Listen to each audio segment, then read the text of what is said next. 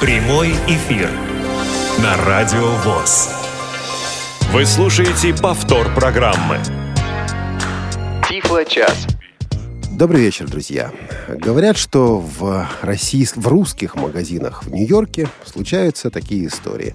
Хочет человек купить хэм, ветчину, а его спрашивают, вам послайсить или одним писом? Что переводится на русский, разумеется, как вам порезать или одним куском. Говорят также, что некоторые люди, прожившие на Западе, в частности в Америке, довольно долгое время и приехавшие туда с Украины, используют, например, такие фразы. «Ти ж у мене кара стендує на стритки ликує масло. Треба фиксувати. Говорят, есть это на самом деле или нет, не знаю. Но борьба за чистоту языка порою кажется проигранной. Особенно, когда слышишь слова краудфандинг и, крауд, и краудсорсинг. Сегодня эти слова мы с вами будем употреблять довольно часто.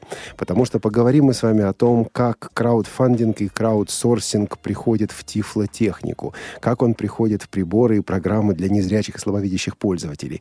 Как эти самые краудфандинг, краудсорсинг и еще всякие крауды связаны с нашей с вами тематикой. С тематикой программы «Тифло-час». Это ток-шоу о тифлотехнике, о людях, которые ее разрабатывают, о людях, которые ее используют. У микрофона сегодня Олег Шевкун. Наша студийная команда — это звукорежиссер Дарья Ефремова, это контент-редактор Софи Бланш и это линейный редактор Олеся Синяк.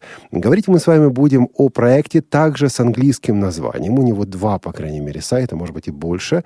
Один называется forblind.org. Нет, один называется forblind.org, а другой называется forblind.ru. Но проект это один и тот же, люди за ним стоят одни, одни и те же. Об этом проекте о том, чем он занимается и зачем это, о проекте, который в последнее время засветился в новостях, его можно увидеть в новостях, можно услышать в новостях, мы обязательно сегодня будем говорить, и делать мы это будем сегодня после Тифла новостей. Тифло новости. История последнего месяца, которая, к сожалению, не получила по разным причинам отражения здесь Тифлочасе, связана также с краудфандингом. А, дело в том, что еще в марте 2015 года, как мы уже рассказывали, прошла успешная краудфандинговая кампания на Бумстартере. Насколько я помню, провели ее два человека, два а, разработчика, интересные молодые разработчики. Это а, Тайлер Спайви и Кристофер Тоth. И задача этой компании была в том, чтобы собрать деньги на разработку дополнения для программы экранного доступа NVDA, которая позволила бы использовать NVDA удаленно, так называемая NVDA Remote. Предыстория вопроса достаточно интересна. Дело в том, что на протяжении уже довольно долгого времени ведущие коммерческие программы экранного доступа предоставляют возможности для удаленной работы, благодаря которым человек может э, сидеть в одном городе, в, одном, в одной стране или даже просто, не знаю, в одной комнате и управлять компьютером, который находится в другом городе, в другой стране или в другой комнате. Некоторые компании за такую возможность для своих продуктов не просто брали деньги, а брали деньги за использование, допустим, 15 долларов в день. Ну, а когда повезет, когда распродажи, 5 долларов в день. И вот в какой-то момент стало ясно, что надо по этому поводу что-то делать. Есть программа NVDA, которая все более и более популярна во всем мире. Значит, нужно приложение, нужно дополнение для NVDA, которое давало бы возможности удаленного доступа. И вот прошла успешная краудфандинговая кампания. Были собраны деньги – причем собрали эти средства очень-очень быстро.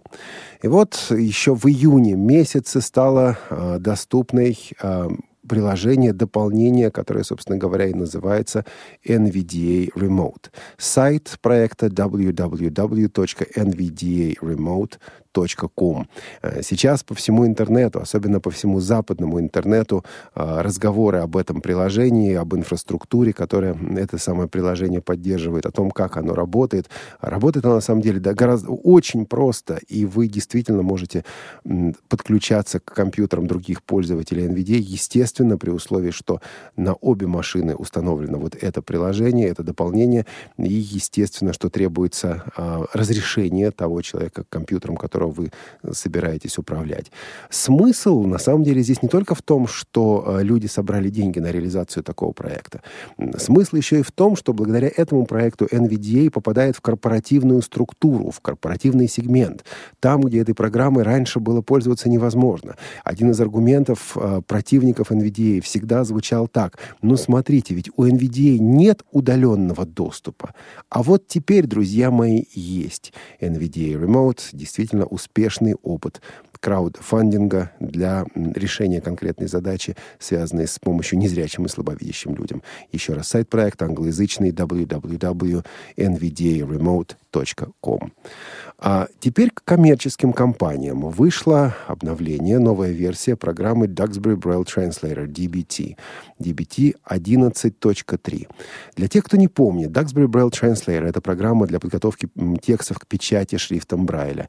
Программа, которую или одну из которых необходимо использовать э, вместе с принтером Брайля. Самый распространенный брайлевский редактор, это, собственно говоря, и есть э, DBT. А обновления эти выходят не так часто, по крайней мере, платные обновления. Ну, раз в полтора-два года, скажем так. Так вот, э, что нового в версии 11.3? Кажется, что для российского пользователя, по большому счету, ничего. Ну, во-первых, здесь есть, конечно же, возможность конвертации старых брайлевских файлов э, в новый формат, который теперь используется в Соединенных Штатах, так называемый формат унифицированного, унифицированного брайля, Unified English Braille UEB. Э, формат унифицированный для всех стран, которые пользуются английским языком, да, для того, чтобы брайль в англоязычных странах выглядел одинаково. Вот весь этот массив старых брайлевских файлов теперь можно э, легко автоматизировать автоматизированным образом переводить в UEB, что будет важно для англоязычного рынка вот с точки зрения соответствия стандартам, требованиям и так далее. Возможность, а во-вторых, это возможность сохранять э, текстовые документы э, из DBT в формате Microsoft Word. На самом деле, для того, чтобы это работало, Microsoft Word должен быть установлен на вашей системе и используется для этого сохранения средства Word. Ну, это одна из тех фишек, которые вот ты смотришь и думаешь, а почему это не появилось лет 5, а то и 10 назад. Вот сейчас, наконец, она появилась, но э, особой пользы ну, не знаю, все равно обычно файлы делаются все-таки не в Duxbury, а в Microsoft Word, а потом уже э, перекодируются, переводятся в Braille при помощи Duxbury. Здесь же, среди новых возможностей, работа в тандеме в связке с графическим редактором Tactile View. Про Tactile View мы пока еще не рассказывали в Тифлочасе, думаю, что как-нибудь эту, э, этот пробел восполним. Tactile View — это программа, разработанная в Нидерландах, предназначенная для подготовки э, картинок, рисунков к распечатке по Брайлю, к распечатке на брайлевских принтерах. принтерах. Там есть свои задачи, там есть свои проблемы, которые нужно решать по разным причинам, прежде всего организационным. Э, Tactile View не получила популярность э, в России, поэтому, наверное, пока вот этот вопрос о тандеме с Tactile View для нашего пользователя не столь актуален. Получается, что обновляться как бы и не надо – и вот тут, друзья, друзья мои, э, ключевое слово это как бы. Дело заключается в том, что, к сожалению, из-за того, что слишком поздно вышли обновленные э, спецификации, обновленные стандарты русского Брайля, разработчики и локализаторы DBT не успели ввести информацию об этих стандартах в версию 11.3 не успели, но я думаю, они будут этим заниматься. Вариантов у них нет, придется этим заниматься. И вот здесь важно понимать э, систему обновлений, политику обновлений компании Duxbury Systems. Дело в том, что после каждого платного обновления, коим и является 11.3, выпускается, ну, обычно по 3 или 4 бесплатных обновления. И вот такие вещи, как доработка таблиц конвертации, улучшение поддержки языков и так далее, обычно делаются в этих самых бесплатных обновлениях, но для того, чтобы это бесплатное обновление заработало, у вас уже должна быть установлена новейшая платная версия. Значит, представим себе ситуацию очень вероятную, что через три месяца или через полгода выйдет некая версия Duxbury Braille Translator DBT, в которой улучшена поддержка русского Брайля, в которой русский Брайль, ну, хоть как-то приведен в соответствие со стандартами. Вот как только это произойдет, нам с вами, особенно тем, кто официально занимается печатью по Брайлю и кто хочет соответствовать стандартам, нам с вами обновляют обновляться придется, потому что на лицензию на ключи для 11.1 или 11.2 вот эта последняя версия просто не установится. Значит, что делать? Ожидать того момента или обновиться сейчас? Советовать не могу. А мой личный опыт подсказывает, что лучше обновиться сейчас, лучше заплатить э, локализаторам, заплатить дистрибьюторам, в данном случае компании Elite Group, за это обновление сейчас. Потому что тогда, как только выйдет обновление с улучшенным русским языком, вы сможете его поставить бесплатно. Иначе, ну, не сделав это сейчас, вы просто отодвинете вопрос. Так что, да, непосредственно сейчас, вот в этой версии, никаких новых возможностей для нашего рынка, важных для нашего рынка нет. Но они будут, поэтому есть смысл, наверное, обновиться. Другой вариант — работать над Библиос, бесплатной программой подготовки текста к печати по Брайлю, о которой мы с вами уже рассказывали. А вот локализация которой, адаптация которой проходит сейчас. Выбор за каждым из наших слушателей. Вот ситуация такая, что делать дальше, это вот нужно решать. Очень приятная новость. Прислала ее нам наша постоянная слушательница Алия Нурулина из Санкт-Петербурга. Разработчики читающей машины Ариадна выполняют свое обещание – а, дело в том, что в нашем Тифло-часе неделю назад разработчики Ариадны пообещали выпустить дополнительные материалы, дополнительные видеоклипы, демонстрирующие возможности этой машины. А, вот что пишет Алия. В последнее время это крайне редкое явление выполнение отечественными разработчиками тех или иных проектов, э, продуктов своих публичных обещаний. Создатели же Ариадны пока демонстрируют удивительную правдивость. Они обещали в Тифло-часе и дальше публиковать видеообзоры э, с тестами устройства. И буквально вчера, то есть э, ну, позавчера в данном случае, уже во вторник, выпустили два ролика. Первый — демонстрация чтения машиной э, инструкции к лекарству, и второй — описание внешнего вида. Демонстрации чтения газет, правда, пока нет. Ну что же, замечательное начало, вот, вот так вот, да, оно работает, и спасибо э, уважаемым разработчикам э, за то, что вот серьезно серьезно относитесь и к своим пользователям, и к своим обещаниям. Молодцы, это круто. А, ну и, наконец, новое — это, как известно, хорошо забытое старое. Буквально сегодня я получил звонок по телефону от представителя одной из организаций ВОЗ, который рассказал, что к ним пришел человек, чтобы показать им уникальную новую американскую технологию зрения при помощи звука. Я на минутку остолбенел — что же это такое, подумал. Что же за технология, о которой мы в Тифлочасе еще ничего не знаем. А потом до меня начало доходить зрение при помощи звука. Я задал звонившему пару вопросов, и все стало совершенно понятно. Технология эта называется VOIC или Voice. А Технология эта существует еще с конца 90-х, начала 2000-х годов. Технология эта была представлена в России уже достаточно давно. И я э, совершенно спокойно, не кривя душой, отослал э, звонящего к выпуску Тифло-часа номер 41. Друзья мои, 130 выпуск вы сейчас слушаете, а вот это Новая технология была представлена в выпуске 41-м. А, вышел он 23 октября 2013 года. Данила Медведев, футуролог, был у нас в студии и рассказывал о технологии VOIC. Вот так вот. Новое — это хорошо забытое старое, поэтому, когда слышите о новейших революционных технологиях, задайтесь вопросом, а может быть, это уже было? Завершаем Тифло новости и буквально через минуту перейдем к разговору с нашим гостем. Вы слушаете Радио ВОЗ. Повтор программы. Тифло час. Сказано еще не все. Конечно, не все. Конечно, не все. 17 часов 13 минут в Москве. Мы с вами разговариваем сегодня, беседуем сегодня о проекте, который называется For Blind.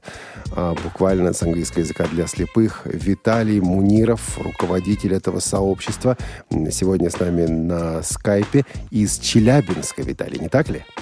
Да, да. Добрый вечер и добро пожаловать в Тифлочас. час. Здравствуйте.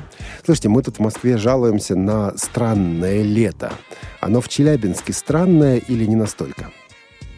Обычно южноуральское лето 12 градусов. То есть не холоднее, чем обычно у вас там?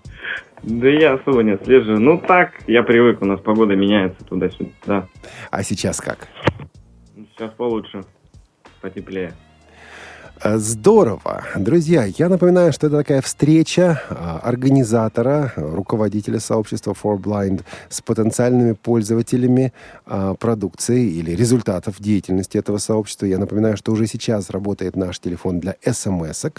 Вы можете прислать нам вопросы или замечания по смс, мы их будем читать. Плюс 7 903 707 26 71. Телефон и скайп для звонков, скажу несколько позже, во второй части программы, когда мы, собственно, эти звонки будем принимать. А пока, Виталий, вы э, вот в этой сфере, в сфере тифлотехники, э, человек, скажем так, малоизвестный. Как вы до жизни такой дошли? Кто вы по образованию? Как вы пришли к тому, чтобы вот э, организовать сообщество For Blind? Эм, по образованию я инженер радиотехнических систем. К жизни до такой докатился, но Я не сказал докатились, я сказал как-то, дошли. Как-то, будучи еще студентом, ну, докатился, дошел. Ага. Так, ладно, а, Будучи студентом. студентом, ну вот, я размышлял о том, что сейчас мы живем в информационном веке, и, собственно, самую ценность представляет информация. А, подумал о том, как, как, э, как раньше люди жили, когда не было интернета, компьютеров, сетей, общего доступа. Ой, Когда жили, ой, жили. Да, да, да. И доступ к информации был ограничен. Собственно, подумал э, категорию людей, которые сейчас точно так же живут. Э, это незрячие. У них э, на тот момент я считал, что доступ в интернет, к компьютеру у них ограничен. Вообще заинтересовался темой, решил посмотреть, что представлено из техники для незрячих людей. Посмотрел. Подождите, это, как- это когда было, чтобы нам понять? То есть вот, вот примерно какие-то годы. 2007, может быть. Мгм. Так, значит, 2007 вы решили, что доступ к технике, к информации ограничен, Да. посмотрели и увидели? Дисплеи Брайля, что существуют, и увидел их цены. Да, да, Собственно, это это- производит впечатление и, не- и на незрячих тоже. Согласен. Да, вот. э, После этого подумал, что чего бы не поменять ситуацию, ведь не настолько техника и дорого стоит, э, именно сама с точки зрения себестоимости технологий. Решил попробовать, э, и попытка удачно вор- провалилась. первое, что удачно? Провалилось? Да, да, да, да, что с связью у нас. Алло. Да, все нормально. Вы рассказали про попытку, которая провалилась, там связь провалилась. Давайте еще раз попробуем. Что произошло? Да, да, да. А, ну не получилось, собственно, создать дисплей Брайля, по которым, который я хотел сделать в первую очередь. И, и отодвинулась эта вся э, идея на несколько лет. В итоге все это время я занимался своей профессиональной деятельностью. И решил со второй попытки э, с более простого устройства начать. Э, это была ультразвуковая насадка на трость, чтобы уже вникнуть в проблему незрячих побольше, пообщаться с непосредственно незрячими людьми, и после этого а, сделать дисплей Брайля. Собственно, вот история. Так, ультразвуковая трость. И ведь это проект, которым вы сейчас занимаетесь. Продолжаете заниматься, не так ли? Да, доводим. А Что вы имеете на данный момент? А на данный момент мы имеем прототипы э, насадки на трость ультразвукового бейджа. Собственно, готовимся к тестированию крупномасштабному, более-менее. Но вы понимаете, что, э, ну, не все, но большинство людей, которые начинают заниматься этой технологией, почему-то обращают свое внимание именно на ультразвуковую трость. То есть вот, вот вы не одни. У нас в эфире были ребята из Магнитогорска, между прочим, соседи ваши, которые занимались тем же самым. Так, и что? У них как А, дела? И что? А вот я не знаю. Они появляются, а потом как-то затихают. Ну, посмотрим, какая нас ждет участь. Понятно. А Вячеслав нам прислал такое письмо, достаточно длинное, прочитаю фрагменты. Конечно, стремление людей помочь нам, незрячим, заслуживает э, всяческой похвалы. Но все то, что предлагает компания, ну, не компания, Вячеслав, все-таки проект, э, сообщество, да? Сообщество. Давным-давно изобретено, протестировано и признано малополезным. Хотелось бы узнать у Виталия, знаком ли он с отечественными ультразвуковыми фонариками и ультразвуковыми тростями сонар и с их зарубежными зарубежными аналогами, а также с канадскими ультразвуковыми а, очками. Вряд ли в этой области можно придумать что-то принципиально новое, что качественно улучшило бы предлагаемые приборы, отличало бы предлагаемые приборы от имеющихся на тифлорынке. Я пользовался вначале фонариком, который ввиду бесполезности потом отдал другому человеку, которому он оказался хоть как-то полезен. Мой внутренний эхолокатор работает гораздо лучше. Я слышу препятствия по отраженным от них звукам. Надеюсь, а, остальные тотальники меня поймут. Затем, можно сказать, из любви к тифлотехнике приобрел канадские ультразвуковые очки. Польза минимальная, а головная боль от вибрации очков имеет место быть. Небольшой экскурс в историю, пишет Вячеслав. Впервые ультразвуковой прибор для ориентировки я видел еще в году это 2000, 1965. Да-да, не удивляйтесь. К нам в первый интернат в Москве принесли такие приборы на испытание. Тогда слово тестирование не употреблялось. Этот прибор состоял из двух частей, соединенных проводом коробочки типа фонарика э, с приемником и передатчиком ультразвуковых сигналов, которые нужно было держать в руке, и устройством чуть больше тогдашних транзисторных приемников э, в кожаном чехле, который можно было носить на шее. С расстояния 10 метров – Прибор начинал реагировать на препятствия, издавая при этом довольно неприятные крякающие звуки. При приближении к препятствиям высота тона понижалась. Результаты испытаний, однако, не впечатляли разработчиков, и проект приказал долго жить. Что скажете, Виталий? Ой, на какую часть? так много было всего сказано. С приборами ультразвуковыми знаком, видел, встречал, слышал. А, не устроила их цена, собственно, решили сделать э, доступный по цене аналог. Так. Только и все. И э, для того, чтобы... Ничего нового на рынке не хотели стать. То есть вашей задачей не было сделать что-то новое, вы решили сделать что-то дешевле? В, да, внутри как, Первое, можно так сказать. Как привлекались, документации. как привлекались средства на разработку? Изначально это были личные средства, собственно, по мере роста сообщества количество людей увеличилось, количество личных средств тоже увеличивалось. Потом удалось а, руководство компании, с которой я работаю, заинтересовать. Они стали оказывать поддержку небольшую. А, и, собственно, на эти средства мы создали прототипы. А, текущий момент мы с помощью краудфандинга того же собрали средства для производства тестовой партии. Собственно, и все. Когда будет первая партия? А, я думаю, начало осени. Как вы ее собираетесь распространять? Это будут коммерческие продажи, это будет выход на тендер, это будет что? Э, распространять мы будем э, на бесплатной основе. В первую очередь отправим в реабилитационные центры – плюс у нас есть список незрячих людей, с которыми мы знакомы а, по России, и которые у нас есть договоренность, а, что мы им отправим для тестов устройства. А как потом это все монетизировать? Изначально цели монетизации в проекте не было. Если с рынка будет спрос, ну, с нас будет предложение. Собственно, наша задача э, сделать устройство, отладить его, довести до э, того момента, когда оно будет удовлетворять требованиям пользователей, всю документацию выложить в интернет, э, чтобы любой, кто захочет производить или пользоваться, мог это воспроизвести и все. Подождите, иными словами, то, о чем вы говорите, предполагает не только э, сборку прототипов и распространение некоторой партии устройств, но и выкладывание документации на, коммерче... на некоммерческой основе для того, чтобы могли воспользоваться ей. А, да, сейчас мы уже выложили вот первый вариант именно устройства, тех устройств, которые мы собираем. Собственно, уже сейчас э, с нами связался один человек, который э, из глубинки российской для своей подруги хочет собрать это устройство и подарить. То есть это ну, будет ну, некая такая самодельная штука, вот э, человек заботится о своей подруге, человек дарит ей такое устройство.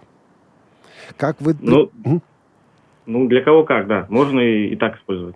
Как вы предполагаете, сколько будут стоить эти устройства? Вот, ну, я имею в виду себестоимость их сборки. Ну, по крайней мере, давайте так разделим. Сборка, э, стоимость компонентов прежде всего, потому что это проще всего оценить, потому что дальше mm-hmm. там сложнее будет.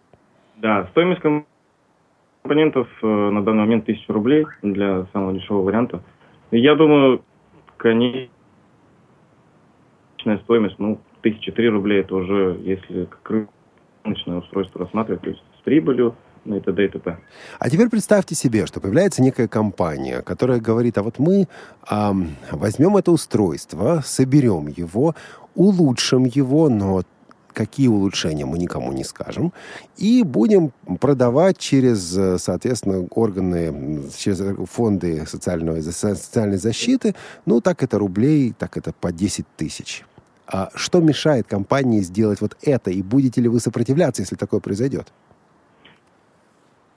А, ну, во-первых, исходя из цели, наша задача улучшить жизнь зрячих людей. В данном случае цель достигается. Просто за большие деньги ну, я не знаю тут, э, насколько это вероятный сценарий.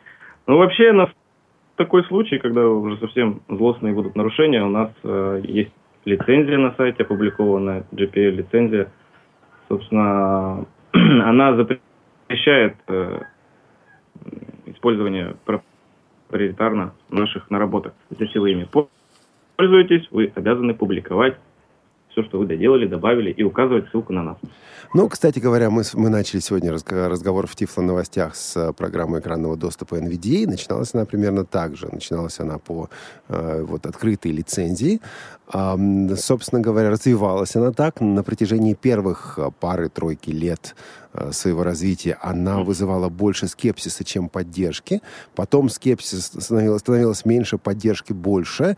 Вот. И сейчас уже, да, существуют компании, которые продают продукты, основанные на NVDA, но с разработчиками NVDA они как-то в этом плане договариваются. И вот благодаря этой разработке, э, этой открытой разработке э, жизнь незрячих и то, как незрячие люди пользуются компьютерами, изменилась. То есть тут у вас есть, ну, скажем так, тут у вас есть на что сослаться. Есть и в сообществе незрячих тоже прецеденты.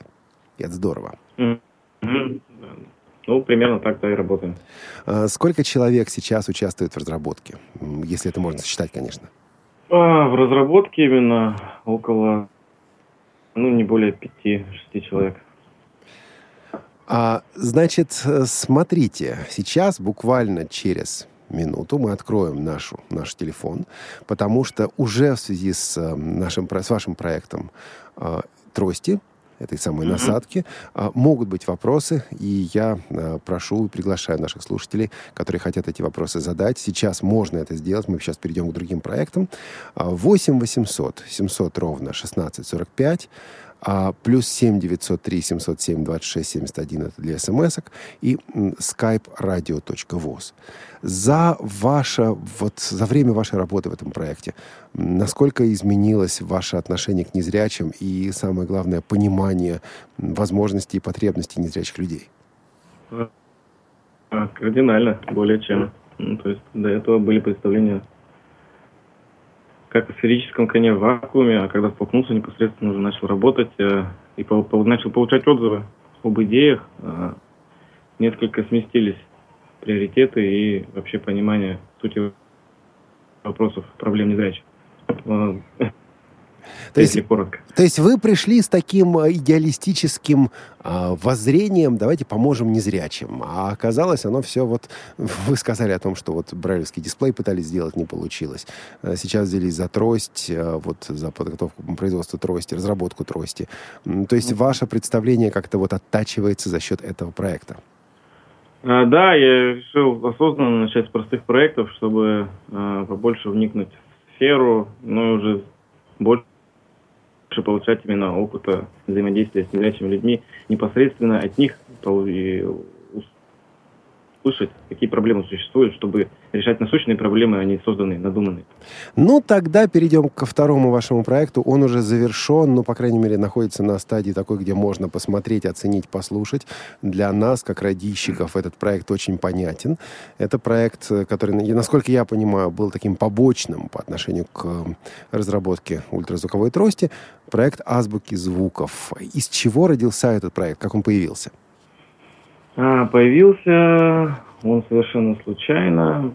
В тот момент, когда я пришел в школу для незрячих пообщаться по поводу обучения шрифту Брайля с преподавателями этой школы. Во время разговора выяснил, что на уроках э, обучения ориентированию, на уроках э, сознания им не хватает э, аудиоподдержки. Я предложил собрать им в одном месте ну, вот эту библиотеку звуков. Собственно, идея им понравилась, потом подумали с ребятами из сообщества, что э, зачем, почему ограничивать только одной школой. Давайте сделаем для всей России, всем школам, собственно, разошлем эту библиотеку, сделаем сайт, чтобы в любой момент могли все желающие воспользоваться родители незрячих, может, родители зрячих детей. Ну, хорошо, решили. И что сделали? Звуки, звуки откуда брали? А звуки у нас по-разному. Занимались люди, которые, скажем так, редакторы библиотеки. Мы им предоставили доступ э, к сайту, они заливали звуки самостоятельно, искали их по интернету, э, кто-то записывал, кто, кто где как находил эти звуки. То есть, вот, у... собрав у звуков нет единого происхождения, все звуки из разных источников. Да, разные редакторы, разные источники звуков. Вы уверены, что э... все эти звуки открытые и лицензионно чистые? Нет, не уверен. Понятно. Давайте послушаем некоторые из этих звуков, потому что некоторые из них действительно интересны, а вот другие у меня такое вызывают такой, извините за выражение, поднимание бровей. Совершенно замечателен, как мне, по крайней мере, кажется, раздел звуков природы. Вот как, например, звучит водопад –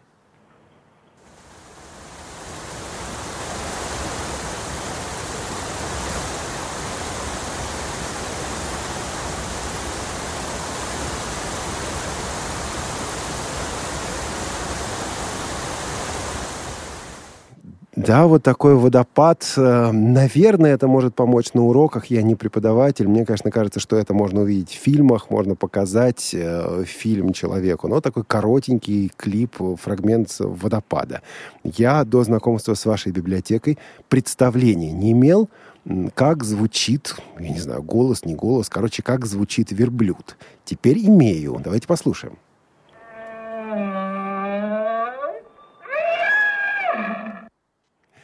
Вот такой верблюд. Вы, э, Виталий, вы раньше знали до того, как этим занялись, э, звук верблюда?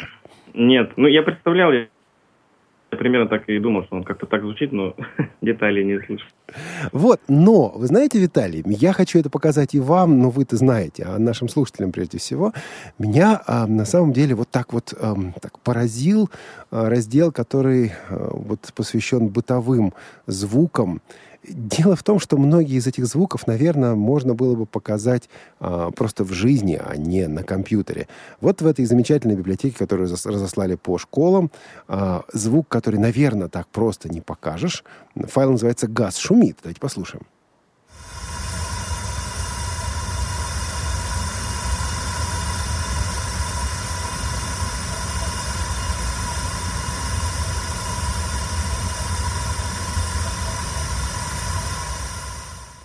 Вообще, кто выбирал, Виталий, какие звуки попадают в этот набор? Почему, например, среди зверей и птиц представлена, ну, та же самая цесарка, которую далеко, далеко не, не всякий человек может увидеть? Почему представлены одни звуки, не представлены другие? Это каталогизация делалась преподавателями или вот просто что нашли, то и накидали? Изначально попросили составить список преподавателей преподавателей. А, преподаватели нам дали список, порядка, там, не знаю, 50, может, звуков было. Но мы уже сами, просто находя в интернете, добавляли туда эти звуки. Ну, редакторы сами принимали решение на том, что э, исходили из того, что, чтобы это могло встретиться в России. Вот так. Понятно. Некоторые звуки повергают меня в легкий шок. Вот, например, файл, который называется «Картошку чистят». Я с трудом представляю себе урок, на котором это можно было бы использовать. Ну, наверное, на уроке труда лучше взять и почистить эту самую картошку. Наверное, можно придумать какую-то игру. Ну, давайте послушаем «Картошку чистят».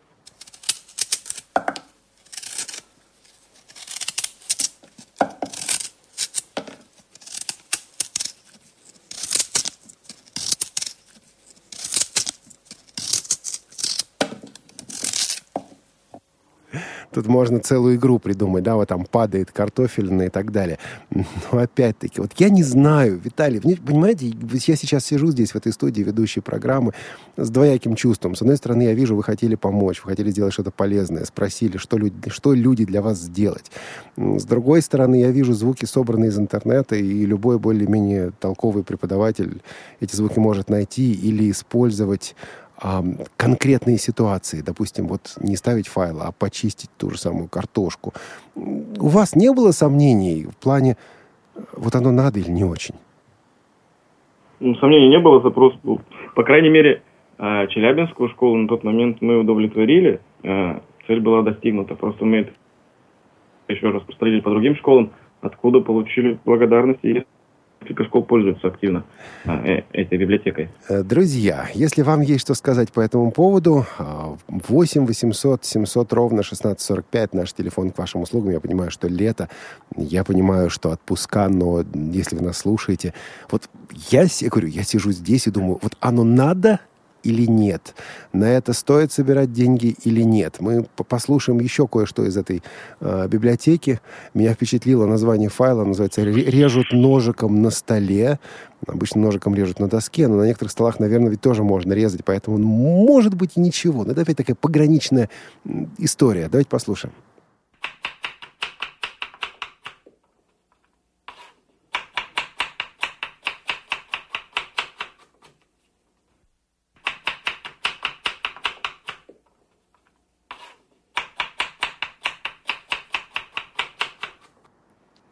Виталий, я не знаю, что они режут. Капусту шинкуют, что ли? Я не знаю, что они режут. Ну, огурцы, может быть. Да, да, да, вот какой-то такой звучок. Опять-таки, я посоветовался с нашими звукорежиссерами, мне сказали, что библиотек таких куча. Ну, насколько я понял, то, что вы сделали, это выбрали некоторые звуки, которые, с вашей точки зрения, э, были бы полезны для незрячих детей, и предоставили их, ну, что, что называется, сделали упаковку для этого набора, правильно? Э, упаковку и доставку. Я бы на это сделал упор, потому что некоторые учителя не такие профи в интернете. И термин «толковый учитель», э, сколько их на сотни учителей будет, толковых учителей. Хорошо. Нам позвонил Илья из Питера. Илья, здравствуйте. Алия. Это Алия из Питера. Извините, Алия, здравствуйте. Да, здравствуйте. Я вот поэтому в шоке небольшом. А, я не буду комментировать трость, ну, просто потому что черт бы с ней с этой тростью, и эта компания красноречиво показала, я имею в виду краудфандинг, она показала э, реальный спрос на этот продукт. Я хожу, скажу про эти замечательные звуки.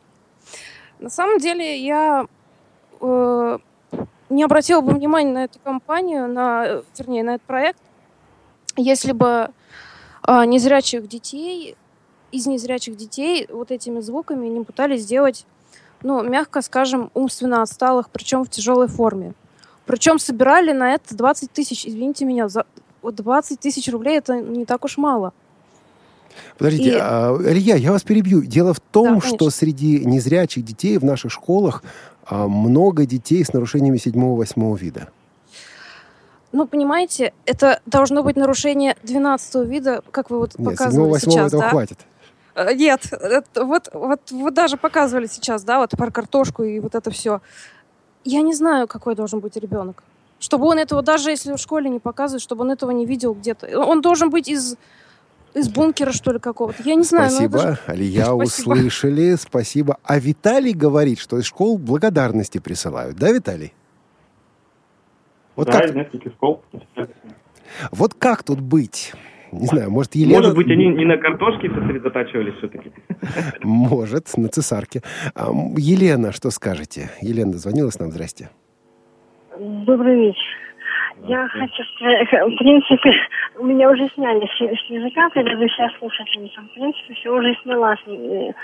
Я просто хочу добавить то, что, ну, не знаю, может быть, действительно такие библиотеки полезны, но э, если более редкие звуки, да, вот которые вот не бытовые, да, не то, что нужно встретить, ну, как бы в, в каждом доме, да, или сделать самому, потому что получается потом, ну, э, как сказать, ну, если, допустим, ту же самую, ну, к этой картошке, да, почистить картошку, то проще услышать, да, показать ребенку, как это делается, да, и это будет и польза, реальная польза, и э, как бы и услышать человека, как это делается, нежели показать звук, а потом будет говорить, а зачем я буду это делать, да, ну, я, я слышал, как это делать, я знаю, как это делать, ну, Елена, но тут я все-таки должен э, остановить вас, сказать о том, что э, там несколько разделов с разными звуками. Например, можно услышать голос аиста, можно услышать, э, как кричит понятно. лев это, и так далее. Я просто... Это все понятно.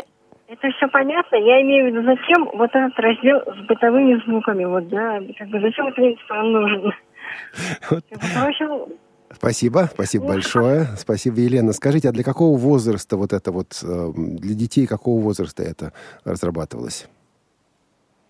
А, для начальных классов. Ну вот для начальных классов давайте послушаем замечательный файл. Тут э, безграмотное название, правда. Звук открытия бутылки. Вот мне интересно, в каком классе совершается открытие бутылки. Ну, давайте послушаем.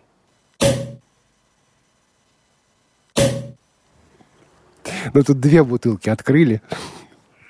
Как вам, Виталий? Прекрасный звук, именно так и открывается бутылка. Особенно в начальных классах. Ну и еще один звук, я не буду говорить, что это такое. Это будет такой, э, знаете, ну такая, не знаю, загадка, что ли.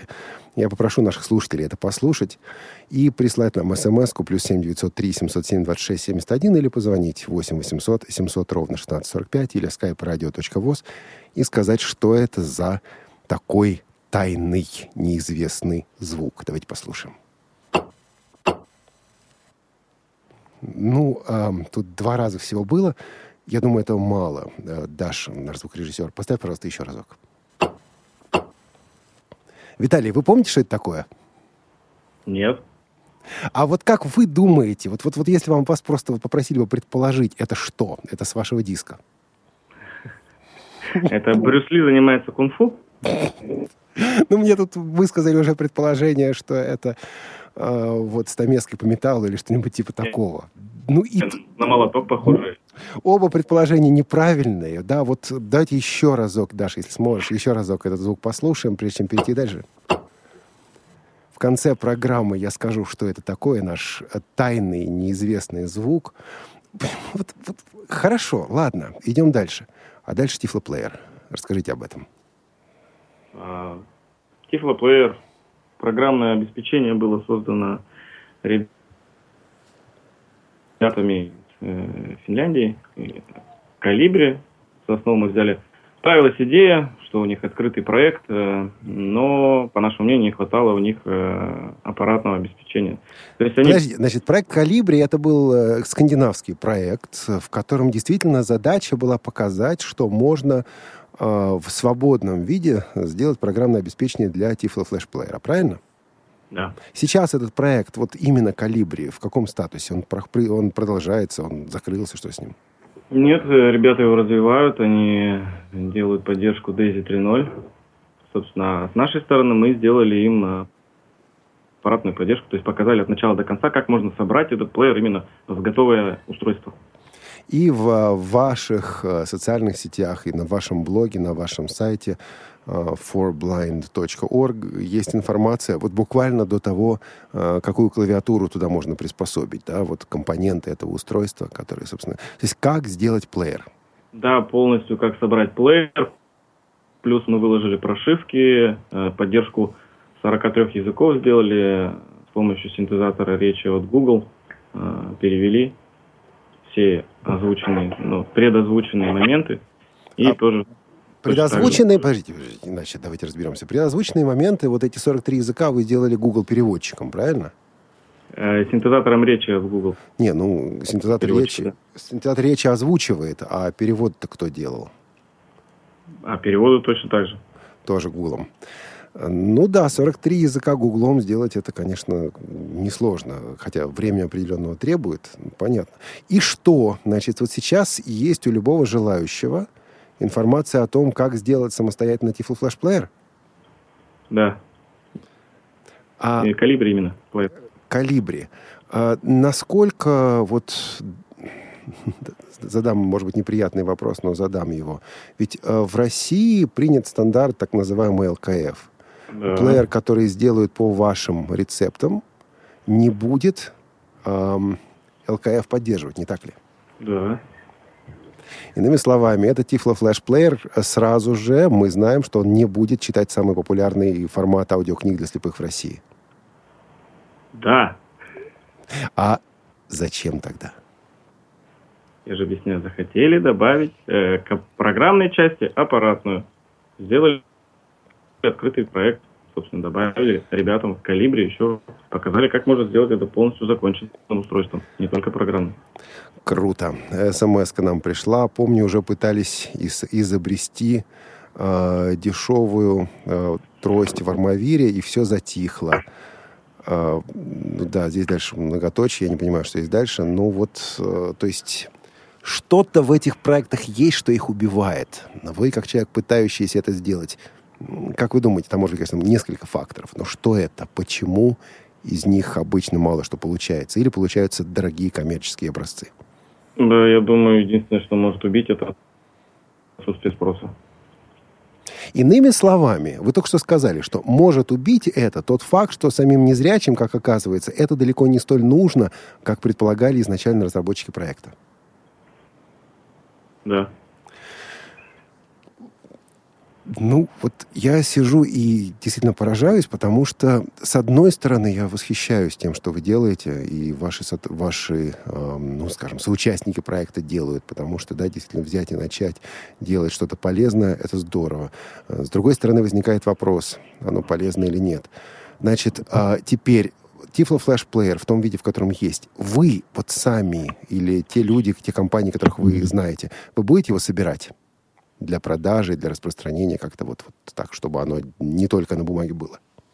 А, нет, лично мы не планируем его собирать, потому что э, дали тестирование незрячему человеку, он сказал, что ну, функционал не очень устраивает, плюс есть ограничения, э, плюс э, он немножко тормозит, если по-простому говорить.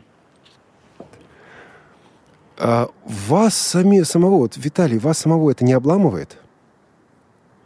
Меня бы обломило, вот честно. Слушай, вот, вот возился, сделал, доказал, proof of concept делал, сделал, да, э, собрал тестовый образец, и мне вдруг начинает говорить тормозит. Я э, здесь, работая на радиовоз, встречаюсь с представителями компаний, которые бывают в шоке. Они говорят, вот выпустишь продукт, а его начинают критиковать, и пользователи его начинают критиковать, и вы начинаете критиковать. Вот. Вы вот с этим столкнулись. Вам оно как? Да, конструктивная критика, я всегда за преодолеть, преодолеть эти тормоза и расширить возможности. Вот вы услышали конкретно вот пожелания одного пользователя. Да, вот выполнить хотя бы часть этих пожеланий. Что мешает? Это аппаратная база, это программная база, это ограничение самого, самого проекта «Калибр» — это что? А, конкретно, если брать Tiflo флеш-плееры, ну, я не вижу в них, скажем так, перспективы, потому что смартфоны, все смартфоны, то есть все можно сделать просто силами смартфона. Это вопрос нам дозвонился, нам дозвонился Юрий по телефону. Юрий, здравствуйте, что скажете? А, здравствуйте. Здравствуйте. Я бы просто коротко скажу, потому что времени маловато чувствую. Мне думается, вот тут какие-то элементы, даже, может быть, ерничания у вас наблюдаются по этой теме. А я бы сказал так, парни, доброе дело делают, пусть ищут. Самое главное сейчас плохо, может быть, мало, но настрой сделает свое дело. Если они не бросят это дело, будут искать, искать, ведь так и получается, как эти открытия делаются. Ищут, ищут, ищут, вроде бы никаких надежд. И хоп, найдут что-то такое в стороне, что сработает. Мне кажется, так, ребята, правильно дело делаете, не обращайте внимание вот эти на а, какие-то элементы ну, сарказма, что ли. Ну, так, спасибо. Угу, спасибо большое, Юрий. А, Виталий, ваш комментарий? Спасибо за поддержку Теперь там и ух. Теперь там ух. А, круто. И еще один э, проект, который описан также на вашем сайте а, с претенциозным названием «Электронный учитель». Да, пока мы не получили, кстати говоря, ответа на вопрос о нашем а, звуке, вот этом неизвестном звуке. Ближе к концу программы я попрошу звукорежиссера его поставить еще раз, и мы скажем, как называется этот файл. Вот. Ну вот, а, мне, кстати, этот проект показался, вот последний проект показался наиболее интересным, потому что он решает практическую задачу. Но, с другой стороны, видео на Ютубе я не смог оценить, э, что же там фактически на самом деле происходит. Про электронного учителя скажите, пожалуйста. Um, ну, собственно, этим прототипом закончился поход в школу. Э, собрали первый прототип для того, чтобы дети самостоятельно могли изучать шрифт Брайля. Подожди, а до этого они не могли его, до этого они не могли его изучать? Самостоятельно? Да. Нет. Хорошо. Что вы сделали такого, что дало им такую возможность? То есть как это выглядит? Рас, расскажи, рас... Отлично, я в него попал уже. Нет, они могли изучать самостоятельно.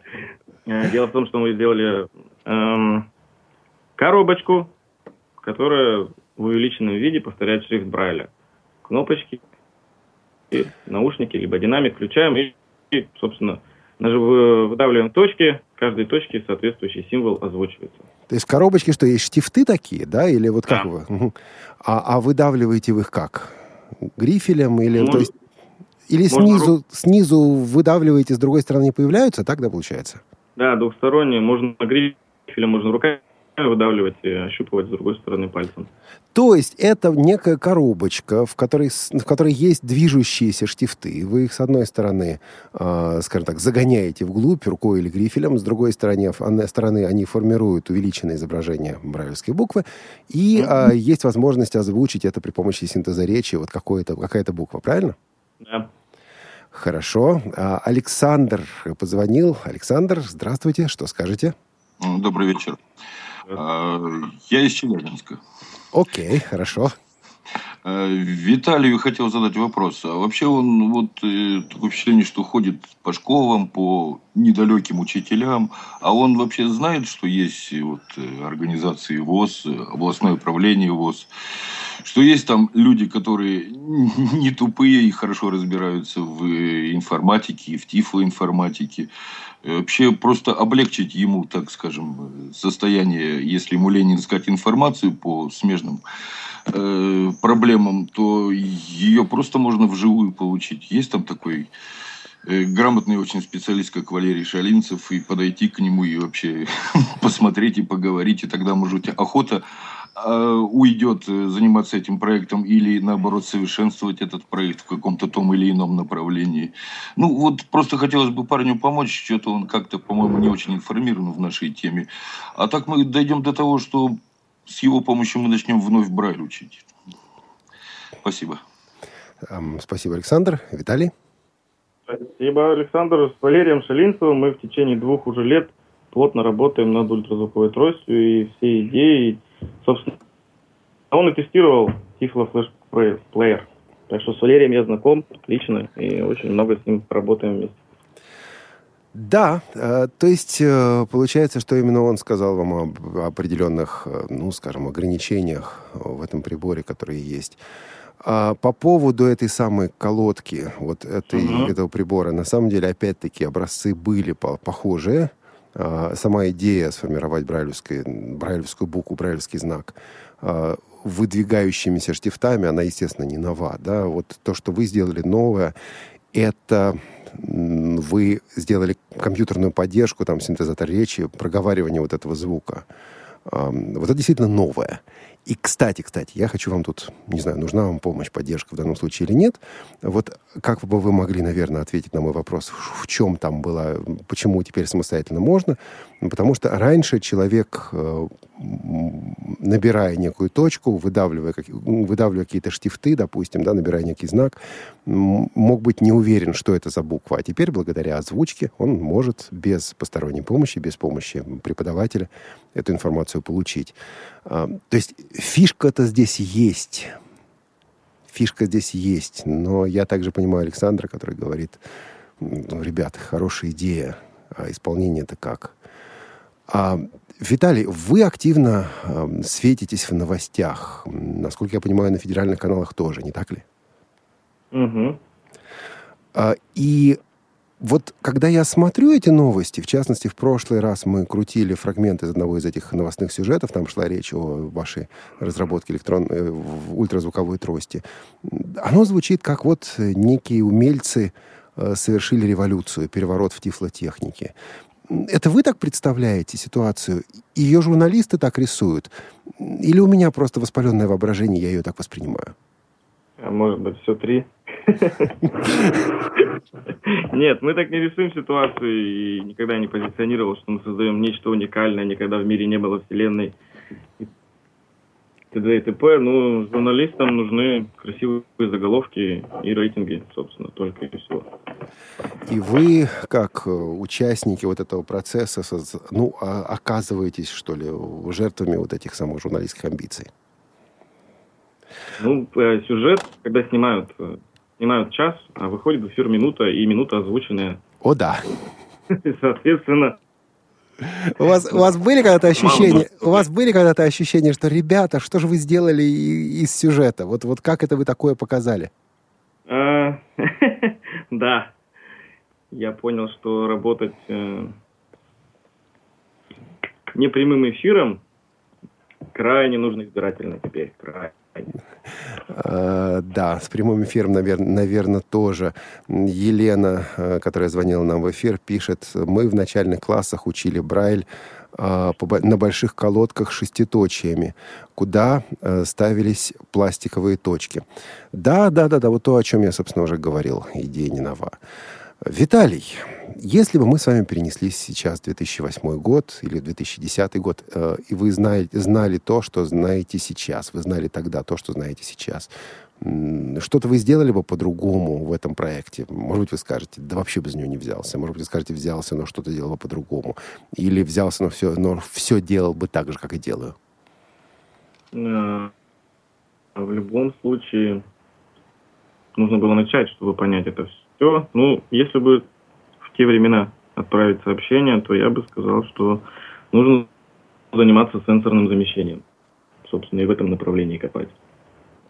Вот. Иными словами, устройство, которое могло бы быть вместо сенсорного, сенсорного телефона. Нет, нет, не сенсорного телефона, а сенсорное замещение. Ну, это как э, передают изображение с камеры на язык, пластинка. Ну, только в другом виде немного. Ага, понятно. То есть э, с другими сенсорными путями доносить зрительную информацию. Да. Кстати, идея изображения с камеры на язык, она вам как? Она работает. Понятно. Ну что же, Виталий, спасибо большое. Если у кого-то из слушателей будут к вам вопросы, замечания, я могу э, попросить слушателей прислать их на наш адрес tifloчас.собакарадиовоз.ру, а потом переслать все это вам. Да, конечно. Значит, тифлочас, собака, радиовоз.ру и адрес вашего сайта. forblind.org. For, F-O-R, blind, B-L-I-N-D, .org. Такой вот проект необычный. Я подведу итог. И подведу я его двумя маленькими-маленькими примерами. Виталий, надеюсь, не обидеть. Да, если до сих пор не обидел, то уже, наверное, прорвемся. А Пример первый. Шрифту Брайля меня учили в Питере. Учил меня тогда шрифту Брайля преподаватель музыки, был такой замечательный Лев Иванович. И помогал мой отец. Потом мы с мамой переехали в Москву, отец остался в Питере. У отца не было прибора для письма по Брайлю. Отец решил писать мне письма. Он не знал, где такой прибор купить. Он взял деревяшку, он взял день-два свободных, насверлил дырочек в этой самой деревяшке. Да-да, под формат брайлевского прибора. Сделал крышку, выпилил все, что надо, и писал мне замечательные письма на самодельном брайлевском приборе. Я благодарен за это отцу. Потом в детстве мы делали радиоприемники. Радиоприемники из, кон- из конструкторов. И они действительно принимали, они действительно работали. Я благодарен за это тем конструкторам и людям, которые нас этому учили. Но я не заменил бы обычный радиоприемник и нормальный прибор вот этими самыми очень благородными, но все же самоделками. Виталий, спасибо вам большое. Спасибо. Это был Тифло-час здесь, на Радио ВОЗ, официальной интернет-радиостанции Всероссийского общества слепых. Всем пока. Тифло-час. Слушайте нас ровно через неделю. Продолжение следует.